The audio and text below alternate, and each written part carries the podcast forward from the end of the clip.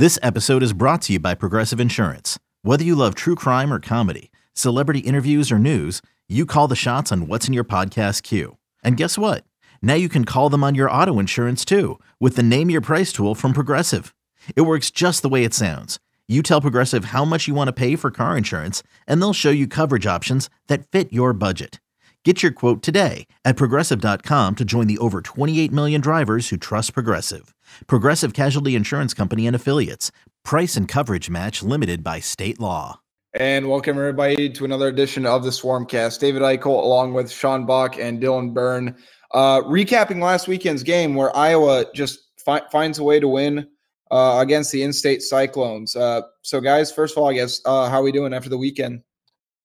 Doing well. Um, got to go back home this weekend, which was which was nice. Got to go see some high school football as well. So saw some Iowa targets. Tyler Morrow, 2021 offensive lineman from Davenport Assumption, and then Friday head back to the suburbs of Chicago to see Providence Catholic and Brother Rice, and which Providence features 2021 tight end 24/7 Sports three star Jameson Gears, and then um, Brother Rice has 2021 three star running back Willie Shaw, who also has an Iowa offer. So it was a very, very productive weekend. Got to see the family. Um, and we'll be on the road again this weekend, which is always fun. So nice to be back in Iowa City for sure.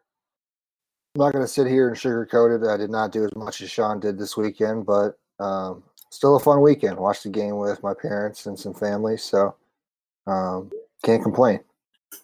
Yeah, you know, it was it was a very long day uh, for me Saturday. I'll, I'll just I'll just start that off the bat. You know, with college game day and everything in Ames and all the weather delays. I mean, it was it was a fun day for sure, but it, it was just a really weird day. Like with the delays and kind of the vibe just around Jack Trice. It was just it just felt completely weird. The game was even more weird.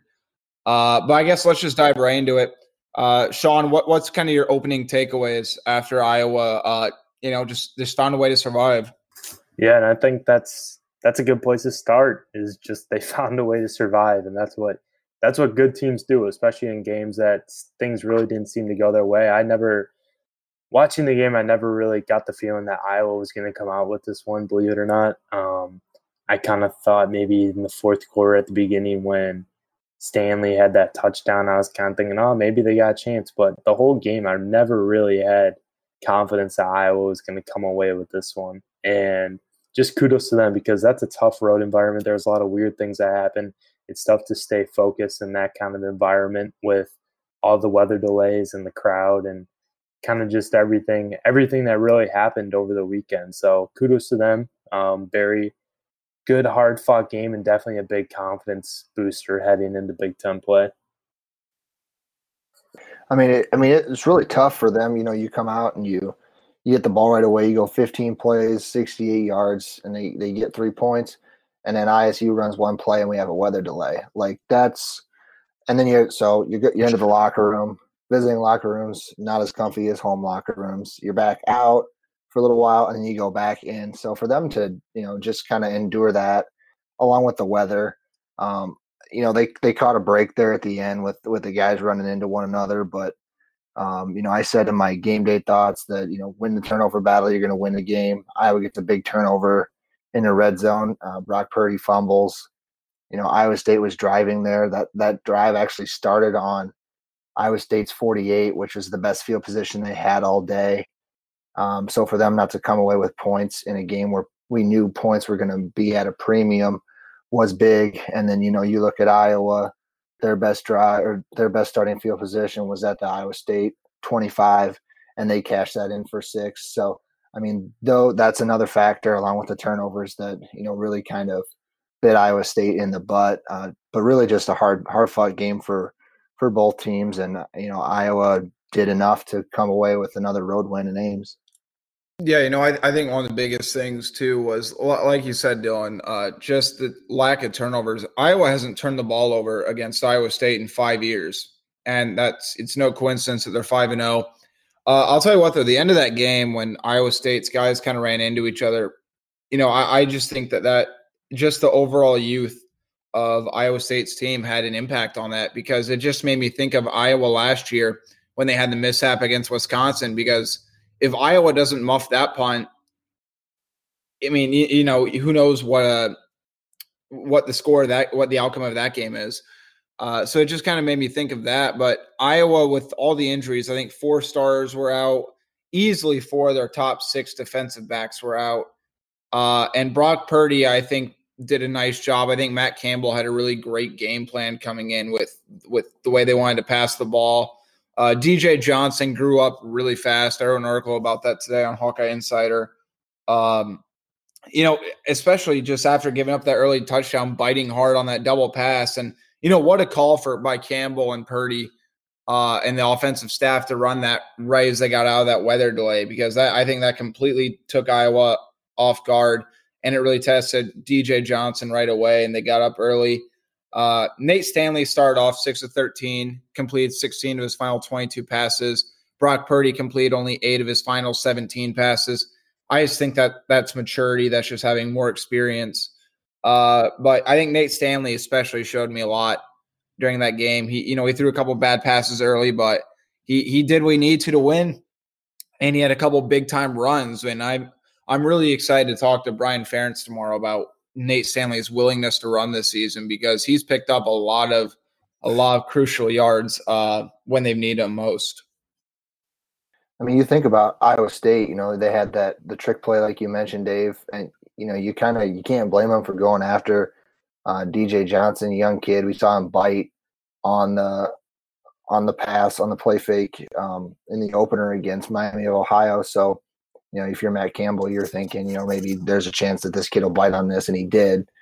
Um, and then I want to say he was the guy with the blown assignment on the second touchdown too to open up the second half to Tarique Milton, the 72 yard touchdown pass. So, um, but like you said, he, I mean, he grew a, as the game wore on, um, and that was a big reason. You know, he was uh, one of the Big Ten freshmen of the week. Yeah, that was uh, that was Koerner and Johnson I think on that. And I think one of the Iowa yeah, State the miscommunication on it.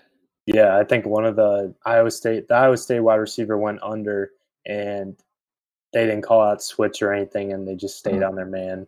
I think at that point it was kind of like you gotta stay on your man if you're that deep with them. Is that is that was what the TV guy said?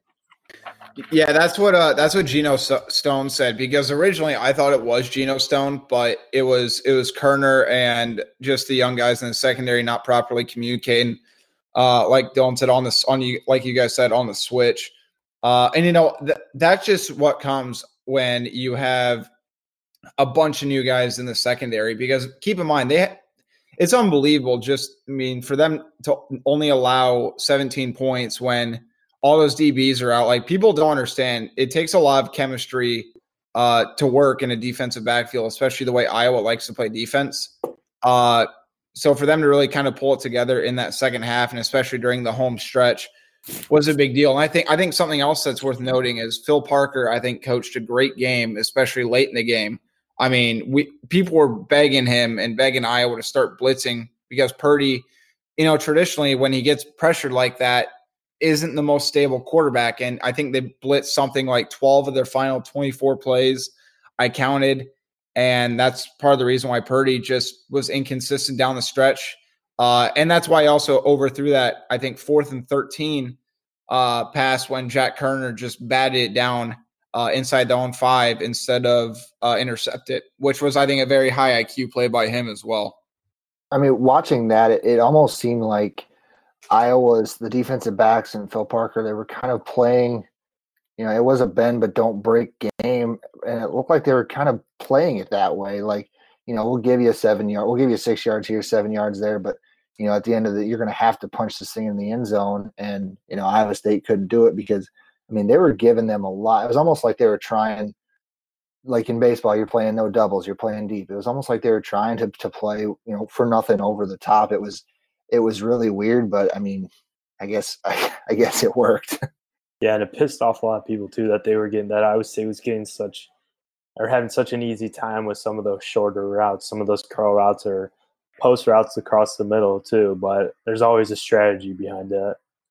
I mean, it was. I mean, like I mentioned earlier, I mean, I think I tweeted a few times. It was just pitch and catch, and especially when Iowa's pass rushing just has not had the success this early season that they I think they they'll need to have, especially come Big Ten. They've only had two sacks so far this season. That that's not to get it done when you're going up against the Wisconsins, uh, Nebraska, uh, Michigan. I mean, just these Big Ten competition in games that you need to win. There needs to be pressure uh, on the quarterback. So I, I still think the defensive line has a very high ceiling. There's a lot of talent on there, but I do think that there just needs to be a few adjustments to kind of get that. Uh, but you know, I, I do want to give a quick uh, quick shout to uh, Mekhi Sargent. I mean, I I was shocked he played based on what I heard pregame. I think there was chatter around maybe 7 a.m.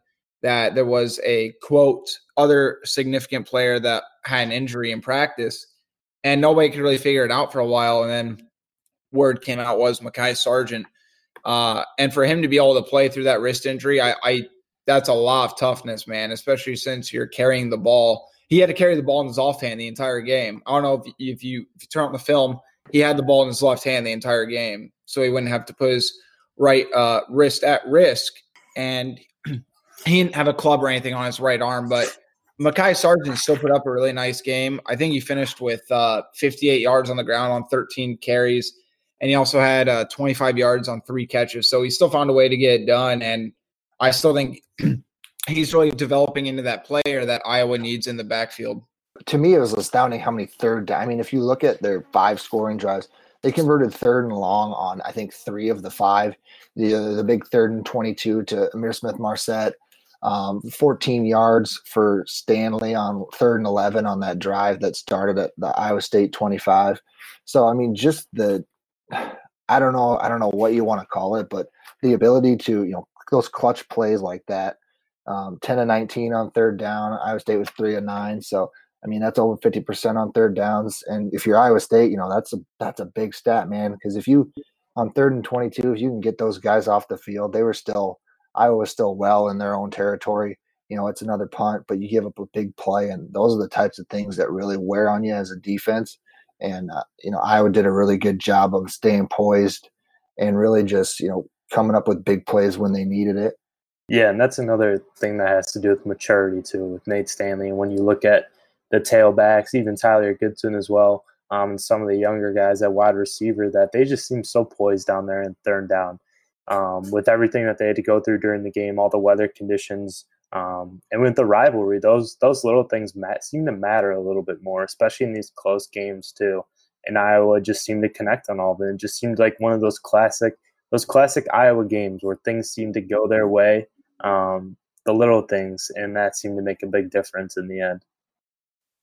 Yeah, you know, it's interesting too because even after rewatching, uh, I'm gonna go back to the Rutgers game real quick. Even after rewatching that, uh, it didn't occur to me that Iowa, I think, only finished two of 13 against Rutgers on third down. And like you said, Dylan, that they were 10 of 19 against Iowa State, mm-hmm. despite looking much more clunky on on offense, which is just an amazing stat to me. But like, like you mentioned, Sean, too, I think Tyler Goodson's really starting to emerge. And I think it's pretty clear that he's not going to redshirt. But with that being said, I do think he needs to get a little bit more run because if you're not going to redshirt him with the kind of talent that he has, I really think they got to they got to push up his uh just the amount of reps that he gets, especially since feels like he breaks off a 10 plus yarder about every third run this season. I mean, he, the way he makes people miss is just so different on uh than anyone else Iowa has on the roster. But you know, Nate Stanley coming up big. Uh and I do want to mention this too. Uh like you mentioned that third and 22, that's probably one of the best passes I've seen Nate throw mm-hmm. Uh, in his career at Iowa. I mean, he over like threw a guy linebacker's hands in between two Iowa State defenders. And I don't think a lot of people expected Iowa to try to convert it. But I mean, that was one of the biggest plays in the game. And that play when Brandon Smith uh, from producers Matt Damon and Ben Affleck, explore how art and music sustained hope during the siege of Sarajevo, thanks in part to humanitarians and the band U2. Kiss the Future, new documentary now streaming exclusively on Paramount Plus. Go to Paramount Plus to try it free. Terms apply injured his shoulder temporarily. I thought that was a really good pass. I thought Brandon Smith should have caught that and it would have been a touchdown. But I don't think Brandon Smith got high enough off the off the ground. But I thought that was a really good ball by Nate. Uh, switching sides of the defense real quick. Um, you know, like I mentioned, I, I do think that Epenesa needs to find a way to get more open. Uh, I, I think we need to see a little bit more productivity out of the uh, just Chauncey Golston. I feel like it's been MIA uh, since the start of the season. Defensive tackle has been very on and off, but I also think that I'm interested to see how many guys come back through the bye week. I don't know if I think Matt Hankins probably has a good shot. Kaevon Merriweather and I, I, right now I need I'm excited to talk to Phil Parker because I want to hear where Julius Brents is at because he seemed healthy and we talked to him at Iowa Media Day. So for him to be out this long, that, that that's at least news to me. But I don't think we've seen the best out of the defense. But for them to only give up 17 points to a very good Iowa State team, being down that many starters, especially in the secondary, when they're going up against a quarterback like Brock Purdy, I, I think that's a pretty good sign going forward. Yeah, I mean another thing to take into account maybe um, with the pass rushes. I mean that rain, that, it rained a lot, so I mean that could have had an effect on the guys too. Uh, guys like Epenesa and I mean Iowa State's offensive line did a pretty good job too. And then uh, you know Brock Purdy's pretty crafty, and they did the, they did a good job of getting the ball out uh, quick too. And I think we're going to see a lot of that, um, especially if Iowa's defensive backs stay a little banged up. Obviously, you hope guys like Matt Hankins and Julius Brents can get healthy. DJ Johnson's coming along, but there were still areas where he struggled. Um, but you know, quarterbacks, offenses, offensive coordinators are going to try to, you know, get that football out quick when they're passing because they know, you know, the type of players that Iowa has on the defensive line, and that's that's one way to eliminate them. But let's give credit to Iowa State too. I mean, their offensive line wasn't great against UNI. In fact, it was pretty bad, but against Iowa, it seemed to do pretty well. And those guys up front are pretty solid for Iowa State and really kind of the even with all the playmakers Iowa State has on offense, the offensive line is the key part of that offense. They're kind of everything that kind of develops through them and they did they did they did their job pretty well. Yeah, you know, I I can't believe we've made it this far in the podcast. We haven't talked about the special teams. I mean, I was one of the people that was very skeptical of how the special teams would look, but Ihmir Smith Marsette hasn't had the chance to really have a breakaway on a kick return yet, but despite a rough start from Michael Sleep Dalton, the graduate transfer from Arizona State, he's been phenomenal uh, the last two weeks. I think averaging over 47 yards a punt, uh, very a couple 50 yards plus, pinning teams inside the 20. And Keith Duncan's a perfect eight for eight. And I'm interested to see if uh, he's going to be on scholarship soon because right now, I mean, he's he's a very, very, very big reason why Iowa ended up upsetting uh, Iowa State. So I think the great Iowa teams in the past have had great special teams, and I think that this team is off to a good start. I think the return game has a lot of work to do still. Nico Ragaini did show a nice flash on that uh, after Iowa forced their first three and out. Uh, he returned it up to the Iowa State 25. But like I said, Ihmir Smith Marsette hasn't been himself in the return game. But right now, I think there's a lot to like about Iowa's special teams, and I do think that can make a one or one game, at least a one game difference come conference play. Yeah, you know, you, you come out in that second half and they give up that big long touchdown pass. Um, then subsequently on offense, they go they go three and out. Um, but Sleep Dalton gives them a 51 yard punt um, to kind of reverse the reverse the field. Um, the Iowa defense then forces a punt, and then uh, you know the offense gets on the field and they go 12 plays, 56 yards, and that was when that big third and 22 happened. Uh, I think that's kind of when you know things started to turn in Iowa's favor. Um, so I mean, special teams obviously when you're a team like Iowa that likes to control the clock, um, you know, really milk it for all it's worth. That you know that seven minute, 23 second drive to open up the game that that proved that right there. So you, know, you throw in a punter that can boot it, you know, 45, 50 yards every time and reverse that field. Um, it just makes a team like Iowa that likes to slow you down, be real methodical, that much dangerous. Yeah, no, that's and just the whole punting thing too. I tweeted out a stat the other day. Um, I think it's I know he's only been or this is his first year, but if Michael Sleep Dalton continues his punting, um, just how he's done so far, his average especially, then he would be he would have the highest career mark since 2000, um, and that beats guys like Ryan Donahue and David Bradley, who did a hell of a job punting for Iowa.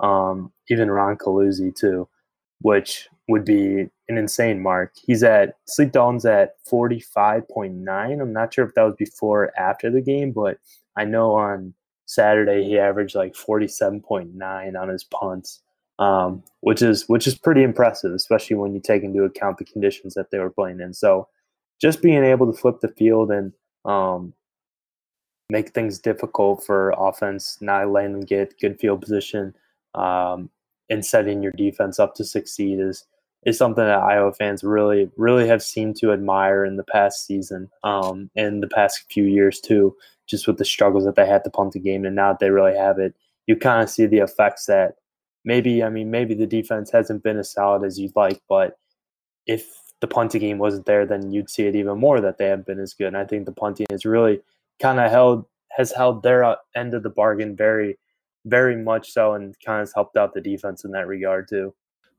Yeah. So I mean, I, I guess the next question would be, I mean, what what's the biggest takeaway from this game? Because for me, it's just Iowa finally. You know, think about over the last five games uh, that Iowa's played, including the bowl game game winning field goal against Nebraska, coming up with a clutch interception against uh, Mississippi State in the Outback Bowl, and finding a way to beat Iowa State. It feels like after Iowa gave up that three game skid last season that cost them the Big Ten uh, West title, it feels like that this team finally is again a new team, but I mean a lot of returning pieces. But it feels like th- these guys have kind of learned how to overcome adversity and to kind of just put all together and win those close games. I mean, that, that's at least my biggest takeaway.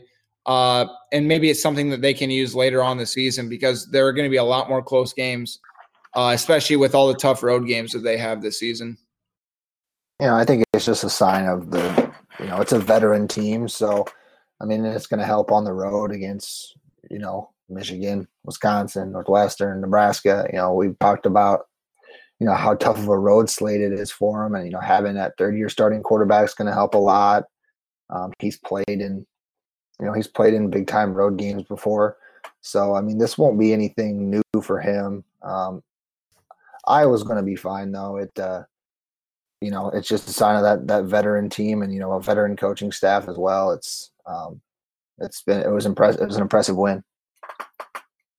Yeah, no, for sure. I think like I said before, it's just just a huge confidence builder and something that you need with the with the brutal schedule that they have coming up. I mean, Middle Tennessee State will be one of those uh, buy games where you can get some maybe the true freshmen in, um, get maybe some of your backups a little run. But in terms of how, considering how thin in depth Iowa was in the defense in the secondary, um, you're playing without a future first round pick, Alaric Jackson. Um, the field conditions, everything that happened, it's it's huge. It's a big win. So I guess that kind of begs the question. It's been kind of debate on Twitter, especially over the last 48, 48 hours, basically since the game concluded. Uh, but I, I, was a little bit surprised when the rankings came out. Iowa only at 18. I, I thought they would have moved up at least a couple more, maybe at you know at least 16. I I, I didn't think they'd break the top 15, maybe 16, uh, because it's, it is a big road win, and the atmosphere that was at in Ames, Iowa was insane. I think they had over 100,000 people around the stadium. Stadium was sold out. College game day was there, you know, the, the works. Iowa finds a way to win, but it didn't really do anything to help them, despite Iowa State nearly being ranked in the top 25. And I, I've been a defender over the years that Iowa should keep playing Iowa State. It's great for the state. Emotions get heightened, obviously, with a lot of things going on surrounding the Iowa band and Iowa State fans. We don't really know too much about that, so we won't. We don't want to speculate. don't want to push the narrative. If it ends up not being true, we're gonna wait for, for the facts to come out. But this is the most highly anticipated Iowa State team that they've had maybe ever. Iowa beat them, and it did nothing for their national profile. And had Iowa lost, they would have been out of the top twenty-five, and they would have been. They, you know, they kind of would have been ridiculed for the most part. So you know, I'm I'm really starting to question whether Iowa should should play Iowa State, and I'm I'm starting to lean toward no because it it's really not worth it because it does nothing to them, but it can destroy them if they lose. So I, I, I wonder what you guys were thinking about, but that I just, I just don't understand it at this point. I don't know if they would have fell out of the rankings. If you lose, say they're on the opposite end of that, 18, 17, Uh, I don't think they were they 19th. They moved to 18th. I don't think they would have yeah. would have fell out. I think they would have been in the 20s somewhere. Uh, that's not a bad. I mean, Iowa State was 26th. Iowa State probably comes up a few slots. Iowa probably drops a few slots. I mean, I still think this game has value. This is still a good team, a program that's that is on the rise under Matt Campbell. So, I mean, and I mean, you know, you can about the extracurriculars with the band and whatnot, which we obviously don't we don't have any clarity there yet. Um, the university put on a very very vague um, press release that kind of left people looking around like, wait a second, what happened? So I mean, there's that stuff, but as far as you know, the on the field stuff, uh, I mean, that's a program that's you know they're going to do some damage in the Big 12. They have the last couple years. I still think it's a valuable game on Iowa's schedule. Yeah, I do. I do too. I think maybe if Iowa State was trending in the wrong direction, then maybe you could look into maybe scheduling another opponent or giving the the rivalry a couple years of a break. But I think with the way both programs are headed, um, obviously Iowa's recruiting a lot better. Iowa State is going to be very, very talented next year, um, and for years to come too with Matt Campbell at the helm. I I really don't think there's a way that you could let this rivalry go. I think I know all the band stuff happened, but I think when you look at college game day, how many how many people were hyped for it? How many people were at college game day? How many people are just go to Iowa City or Ames when those two teams are playing? I just don't see a logical reason um, for you to kind of discontinue it. I mean, the band gives it a reason, but we don't. It'd be a cop out. It'd be a cop out for sure, but yeah, it would be, but you just got yeah, I think I think once we see like more details, once everything kind of comes about, then we'll have a we can make more of an opinion when it comes to that. But as of now, I just think the team the the quality on the field is too much to kind of discontinue things. I think you got to look at that and be like, hey, we we saw a hell of a football game on Saturday, and that's only going to get better. So I don't know. I I'm in favor of keeping it for a bit. And, and you know, I'm not sitting here being passionately that they should discontinue it. I don't think it's come to that point, but the the whole I mean, if Iowa's looking to build their national profile, you dump this game, you schedule some maybe decent ACC teams or even maybe an SEC team, uh, and you go from there. That that can do more. Even if you lose the game, but Iowa would be better off if they scheduled a constant 9 3 10 and 2 SEC team and lost competitively than barely losing to Iowa State. They would be much more appreciated on the national scale, whether well, that be the SEC bias or what. But j- that that's just what it is because Iowa State right now does not have the national profile or the history to back it up, and that that's just the way it is in in other people's minds on the outsides. We know because we're in the area what Iowa State has the potential to become with Matt Campbell and some of the talent they're bringing in. But like I said, I really do believe that if Iowa lost that game, they're still receiving votes, but they're out of the top 25. Maybe at best, they're sneaking in at 25. Okay, but you look at some of the national analysts that were just drooling over Iowa State during the offseason. Barton Simmons, a couple of the guys at CBS, 24 7 Sports, I know a lot of the national guys were high at them. They realize that this program's on the rise and Jack Trice is a tough place to play. I don't I don't see why Iowa would really fall out that bad if they were to lose. My response, my response to that, Sean, would be look at the rankings and look at how far they moved up, despite teams around Iowa okay, losing. Okay. But look at the teams that they that are ahead of them with one loss. You got Texas A&M. They lost a tough one to who? Who was it? Clemson, number one team in the country. Oregon. Who did they lose to? I think it was Auburn. And then let's see, Texas lost a tough game to LSU. There's really no way for them to move when you got other teams ahead of them winning already. They lost. Iowa beat a near top 25 team on the road. That and it's a rivalry game. That that is at least my justification. But it, it, you know, I, I just think that it. I'm not again. I'm not saying I'm passionately against it, but there's more. It's it's like it's, I'm not comparing FCS schools to Iowa State, so relax, people. But it's just there's more cons than pros for Iowa at this point to continue the series with Iowa State. That okay. that's just that's just what I think. I have another question for you. Do you think UCF destroying Stanford, was a less impressive win than Iowa State winning on the road at yes, or Iowa winning on the road at Iowa State. Yes. All right, I won't I, I, don't, I don't buy the I don't buy the UCF hype, and Stanford had a has a lot of injuries right now on their front. But that again, I'm I'm definitely on the outside with uh, UCF being viewed nationally. I'm in definitely in the minority on that. New CBS Sunday. You collect rewards, right? This is how I make my living. When something is lost, everyone's looking for something. He finds it. You strong swimmer? So so. So so. So so's okay. Justin Hartley stars. How you survive, you make quick, smart decisions, and you never let panic take the wheel. Sounds cool. It is cool, actually. Very cool. Tracker. New Sunday on CBS and streaming on Paramount Plus. But, you know, it's a nice team but we'll, we'll see what happens with them. But I, I guess kind of moving along the conversation, uh, bye week this week probably couldn't have come at a better time. But uh, I, I guess I'll start with you, Dylan, since Sean and I were going back and forth for a couple minutes. I was uh, it was entertaining, man. I was just I was just soaking it up. Uh, what what what's the biggest storyline for Iowa uh, heading into this bye week? Oh, just getting healthy in the defensive backfield. Um, I think there was a point where you tweeted out I was down five of their top six defensive backs. That that accurate?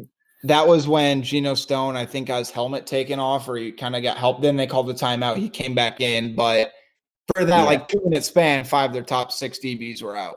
No, it's just getting healthy. And I mean, even if you got to take it into another week, they'll be fine against Middle Tennessee State without. Like, if you need, Matt Hankins is going to be out again, like if it, if one more week would do him good, do it even if you only play him for a half against Middle Tennessee State, just to get a little bit of game action under his belt before he goes up against those um, those beasts up in Ann Arbor on the edges for for the Wolverines.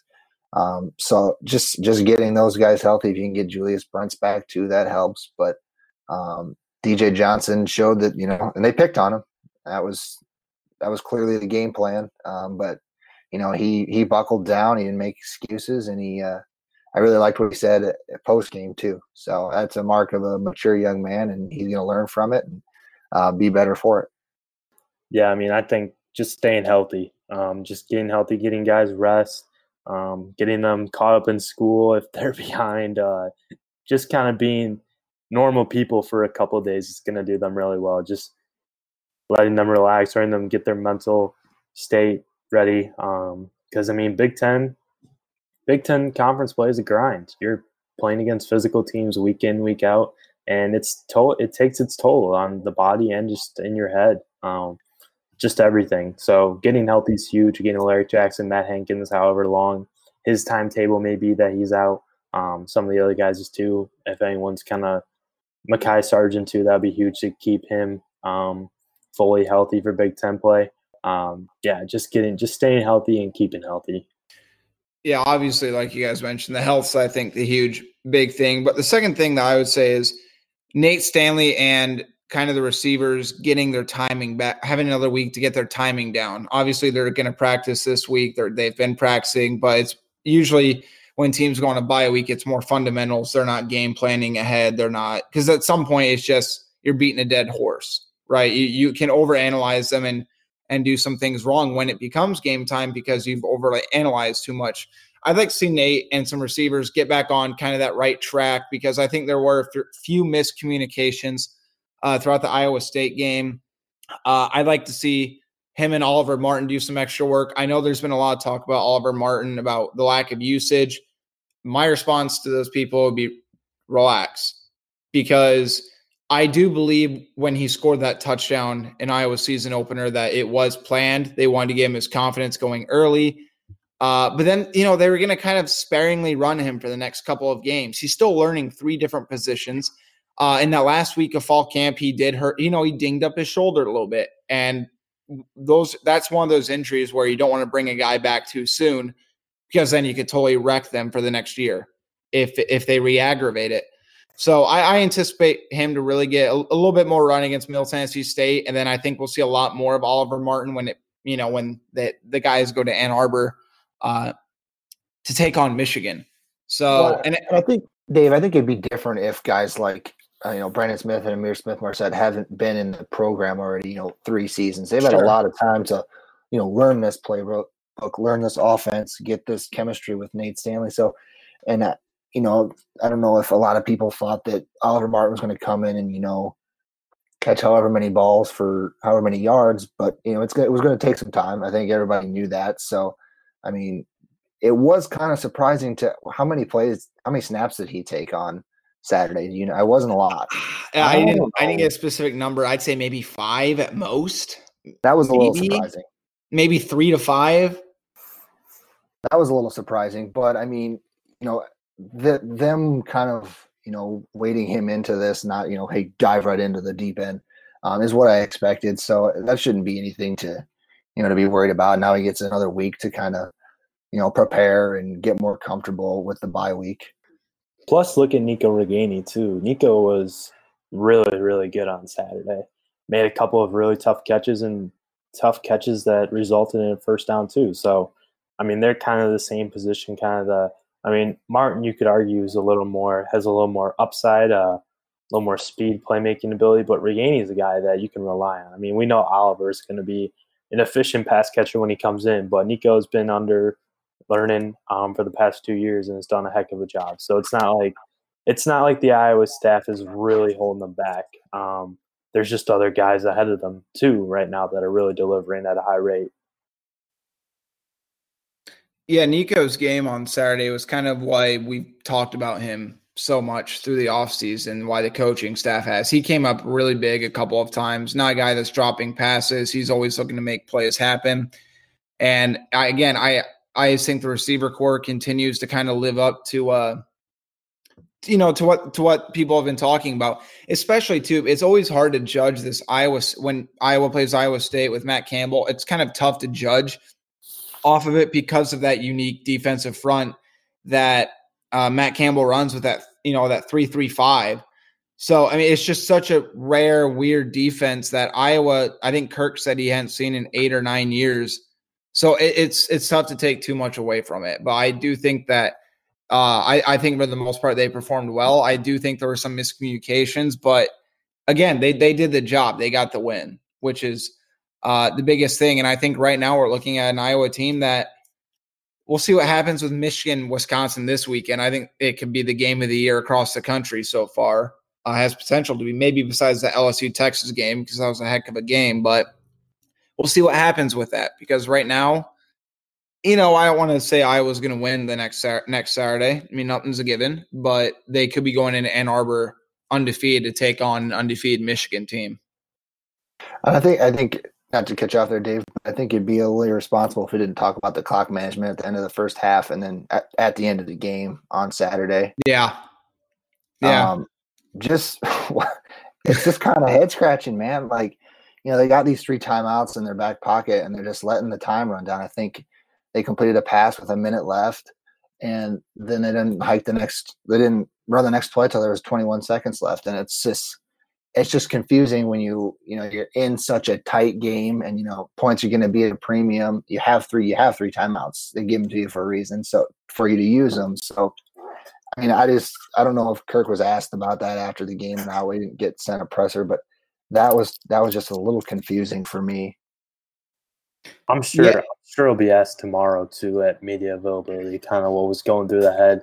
Maybe they didn't realize, maybe they maybe they had something up their sleeve that didn't end up working out. Who really knows? Maybe there was miscommunication, whatever. So we don't get Kirk tomorrow. We get Brian and Phil, but I'm sure it'll come up in the conversation with Brian because that was a good point, Dylan. Because we do need to talk about that. I mean, it's been the past two weeks that there's been very questionable uh, clock management. I mean, mm-hmm. like you said, Iowa had three timeouts. They looked like they were going to score. And the only justification to play devil's advocate, the only justification I have for that is they didn't want Iowa State to get the ball back because of how shaky the defense was.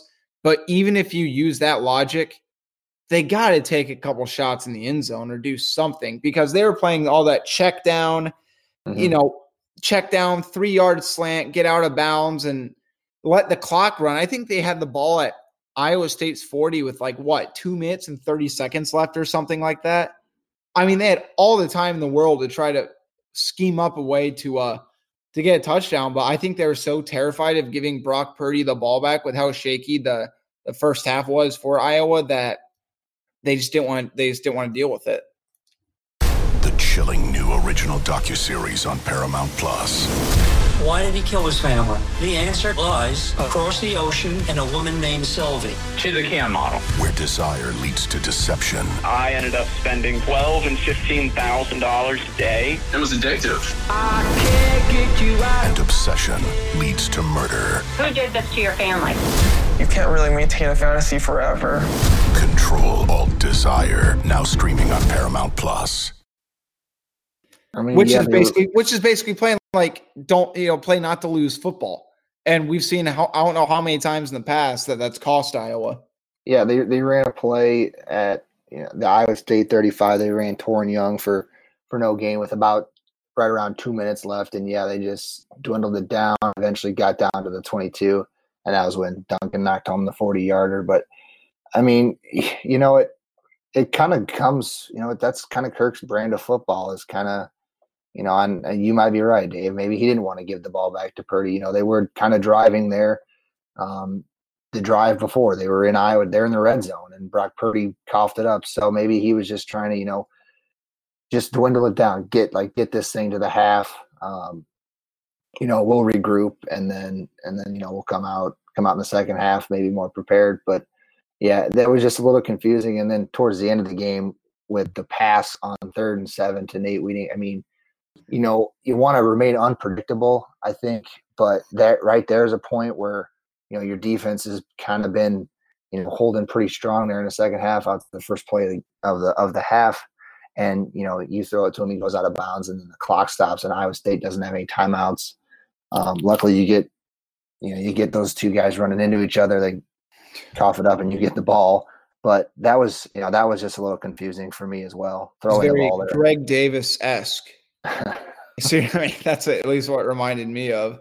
But no, I mean, like like you said that that it's just it's just hard to kind of ima- like think about the the thought process behind those plays. You know, I'm not the one in their shoes. I'm not the one making the calls. I kind of hate calling out plays that the staff runs because I feel like it's not my position to. But like you said, I think head scratching is probably the best way to sum it up because I don't understand the logic uh, behind that because I think even though Nate Wieting ran out of bounds, I think Iowa State. I didn't they have one timeout left after he ran out of bounds. They they called it, or were they out of timeouts no, going into that third sure, down? I'm pretty sure they were out because they called two. They called one after the Sargent run, and then Sargent ran it again on second down. And they call. I think that was their last one. They did not yeah. have a timeout left. I I'm pretty I'm pretty sure. I'll, I'll have to check back in the uh, the play log for that, but yeah, you know that that's just bizarre to me that that at least get Nate Wieting trying to get past the first down. You know, if you throw an incomplete pass, uh, not the end of the world. Yeah, you're right. They they were out of timeouts at that point.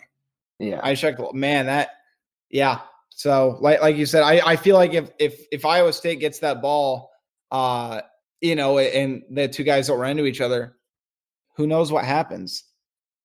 But as as as we mentioned multiple like throughout the podcast, they, they found a way to win. Some Iowa teams don't. They played good special teams and they beat Iowa State. Usually those things when combined, you know, I, Iowa sets up for, you know, a 9 10 win season. I mean, that that's historically under Kirk Ferentz, that's just what it's been.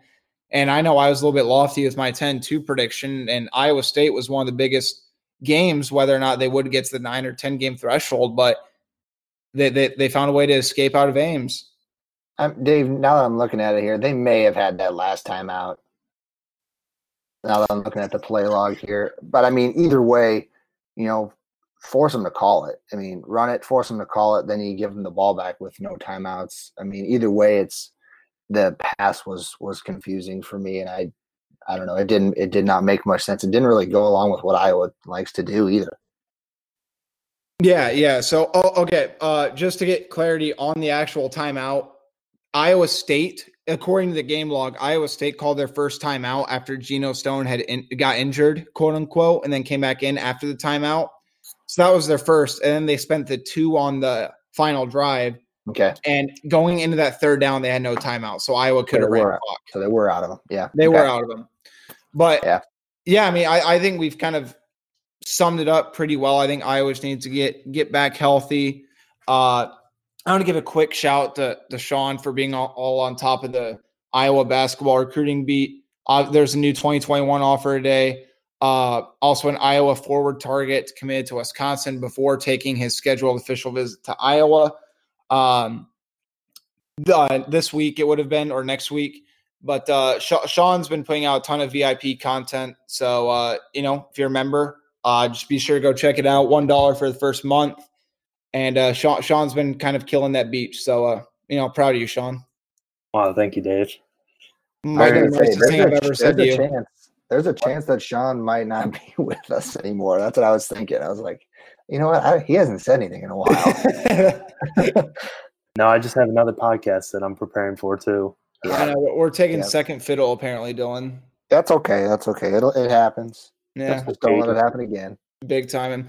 But uh, we'll we'll be back next week. Uh, depending on how much content we get out of tomorrow, we may do a very short one just to kind of wrap up uh, the conversations we have with Phil Parker and Brian Ferentz tomorrow. But you know, we'll we'll we'll cross that bridge when we come to it. As always, stay tuned to HawkeyeInsider.com for the latest twenty four seven sports, and uh, we'll gear up for Middle Tennessee State uh, next Saturday. But until then, just kind of you know kick back, relax, enjoy what should be a, like said, pretty solid weekend of uh, college football. So for David Eicholt, Sean Bach, Dylan Byrne, we'll catch you guys later.